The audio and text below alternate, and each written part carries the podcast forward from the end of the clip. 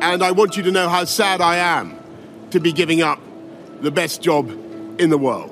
Ja, der britische Premier Boris Johnson ist sehr traurig darüber, dass er den, wie er sagt, besten Job der Welt aufgegeben hat. Er ist als Vorsitzender der Tories-Partei gestern zurückgetreten, als Premier aber noch nicht. Das ist ein Thema hier bei Was jetzt, dem Nachrichtenpodcast von Zeit Online mit Azadeh Peschman. Und in dieser Folge sprechen wir noch über den Abschluss des G20-Gipfels. Hier folgen aber erst einmal die Nachrichten. Ich bin Susanne Heer. Guten Morgen. Der russische Präsident Wladimir Putin hat sich mit Blick auf den Krieg gegen die Ukraine siegessicher gezeigt. Bei einem Treffen mit den Fraktionschefs der Parteien der Staatsduma sagte Putin, heute hören wir, dass sie uns auf dem Schlachtfeld schlagen wollen. Was soll man dazu sagen? Sollen sie es nur versuchen? Jeder müsse wissen, dass Russland in der Ukraine noch gar nicht richtig angefangen habe. Die Ukraine bereitet sich nach massiven Eroberungen in Luhansk auf Angriffe in der Region Donetsk vor. Falsche Stimmzettel, fehlende Stimmzettel, die zeitweise Schließung von Wahllokalen und teils stundenlange Wartezeiten.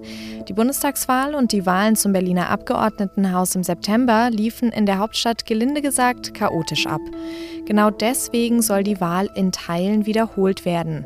Experten der Ampelkoalition haben sich nun positioniert und fordern Wahlwiederholungen in etwa 400 der rund 2300 Wahllokale. Besonders betroffen sollen die sechs Wahlkreise Reinickendorf, Mitte, Pankow, Steglitz-Zehlendorf, Charlottenburg-Wilmersdorf und Friedrichshain-Kreuzberg sein. Redaktionsschluss für diesen Podcast ist 5 Uhr.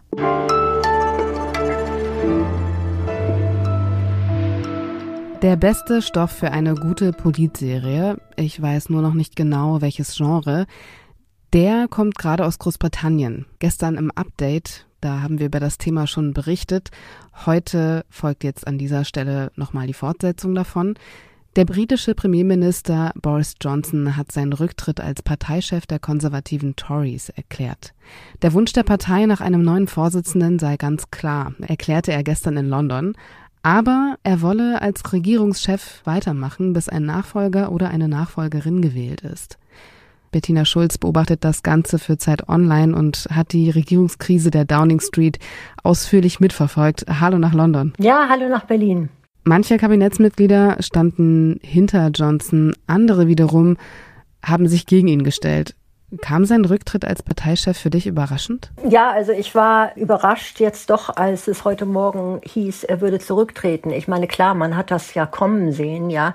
Und es war ja vollkommen unhaltbar jetzt. Ich glaube, bis heute Morgen waren über 50 Rücktritte da von Ministern, Staatssekretärinnen und anderen Regierungsmitgliedern. Also es war klar, dass die Regierung vollkommen sich zusammenbrach und er reagieren musste. Aber ich fand also gestern und ähm, heute Nacht war es fast so ein bisschen wie bei Trump dass er ähm, realitätsfremd sich an die Vorstellung klammerte, dass er doch irgendwie weitermachen könne. Er hat immer wieder auf sein kolossales Wahlmandat von 14 Millionen Wählern verwiesen, hat gesagt, er müsse seine Aufgabe durchziehen. Also hier war man schon besorgt, aber von daher jetzt Erleichterung, dass er es eingesehen hat und jetzt heute Mittag zurückgetreten ist. Er möchte ja als Regierungschef vermutlich bis Herbst noch im Amt bleiben. Hält er sich da eine Hintertür offen? Also versucht er irgendwie dadurch doch noch Regierungschef zu bleiben? Also er will das natürlich auf jeden Fall. Hintertür offen halten kann er eigentlich nicht. Also er hat, glaube ich, einfach psychologisch Schwierigkeiten loszulassen jetzt, ja. Er ist natürlich gerne Premierminister, hat das Gefühl, dass er noch end, äh, endlos viele Dinge zu machen hat. Aber das ist unrealistisch, ja. Also sowohl in der Fraktion, auch in der Partei, Opposition sowieso wollen ihn die Leute loswerden. Denn es ging ja nicht um eine Auseinandersetzung der Politik, weshalb er abgesetzt wurde, sondern es ist seine Integrität, sein Charakter, seine immer wieder nachgewiesene Verlogenheit. Und damit kommen die Leute nicht zurecht. Er hat ja zum Schluss eigene Regierungsmitglieder belogen und da kann man nicht weiter regieren. Ja, also von daher ist der Druck enorm groß auf ihn, jetzt doch kurzfristig alle Ämter niederzulegen. Die Labour-Partei, die droht ja mit einem Misstrauensvotum, falls Boris Johnson nicht sofort seinen Posten als Premier aufgeben wird. Hätten Sie damit eine realistische Chance? Boris Johnson und die konservative Partei hatten wegen des Brexits ja einen sehr, sehr großen Zulauf, ja. Und ja, diesen Zulauf hat Boris Johnson verloren durch seine Art, wie er regiert hat. Das heißt aber nicht, dass die Abwendung von der Boris Johnson Politik jetzt automatisch eins zu eins übergeht in Stimmen für die Labour-Partei. Ja, also auch Labour muss vorsichtig sein. Die machen da jetzt Druck, ja, natürlich auch um die Tories in die Enge zu drängen, aber trotzdem muss die Labour-Partei vorsichtig sein. Sie kann nicht davon ausgehen, dass sie letztendlich eine Wahl gewinnen würde.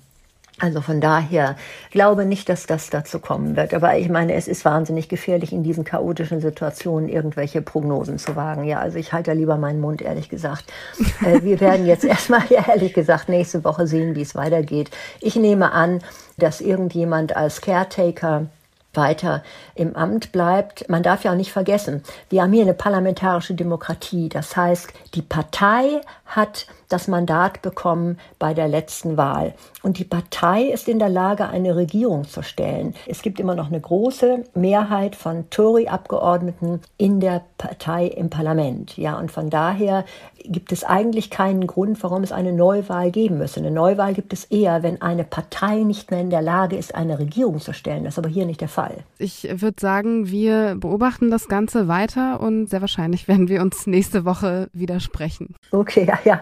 Alles Gute nach Berlin, ne? Tschüss.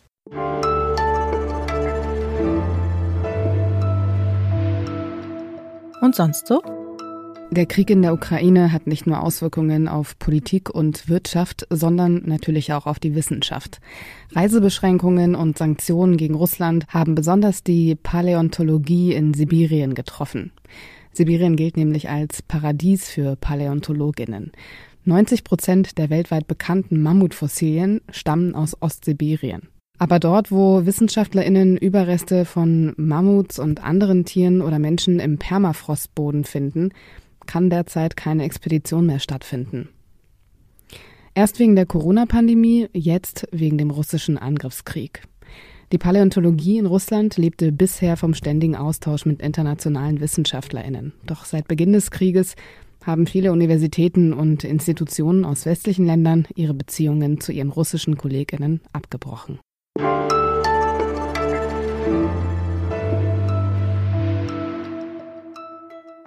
Auf der indonesischen Insel Bali findet heute der Abschluss des G20-Gipfels der Außenministerinnen statt. Und es ist nicht irgendein G20-Gipfel, sondern einer, der im Zeichen des russischen Angriffskriegs der Ukraine steht, bei dem so ziemlich alle Konfliktparteien an einem Tisch sitzen, theoretisch zumindest. Wer mit wem dort spricht und welche Erwartungen an diesen Gipfel gestellt werden, das weiß der Außenpolitikredakteur der Zeit, Jörg Lau. Hallo. Hallo. Schon vor dem Treffen hat Außenministerin Annalena Baerbock für eine gemeinsame Reaktion auf den russischen Angriffskrieg in der Ukraine geworben.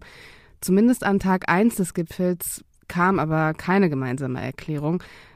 Können wir heute im Laufe des Tages damit rechnen? Da bin ich mir nicht sicher, denn die dort versammelten Länder sind ja nicht nur der Westen oder die großen Industrieländer, sondern da sind auch die Länder dabei, wie natürlich der Gastgeber Indonesien, aber auch Indien, Brasilien.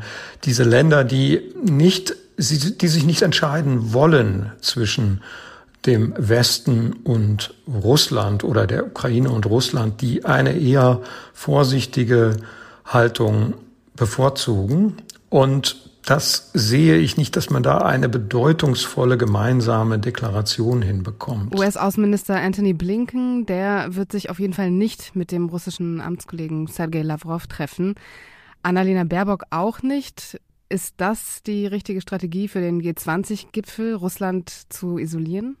Das ist ja nicht wirklich Isolation, wenn man hinfährt. Ja, also wenn man von vornherein gesagt hätte, wir gehen da nicht mal hin, wenn die Russen kommen, dann finde ich, könnte man von Isolation sprechen. Aber man geht dorthin, vermeidet aber einen direkten Austausch mit Lavrov. Und das finde ich, kann man sehr wohl vertreten, denn der hat absolut äh, infame Lügen verbreitet über den Krieg. Das ist nicht einfach nur, dass der die Interessen seines Landes vertritt, sondern das ist jemand, der wirklich eben die Unwahrheit sagt und mit dem man auf dieser Ebene einfach nicht verhandeln kann. Die USA, die wird aber auf jeden Fall mit äh, chinesischen VertreterInnen sprechen.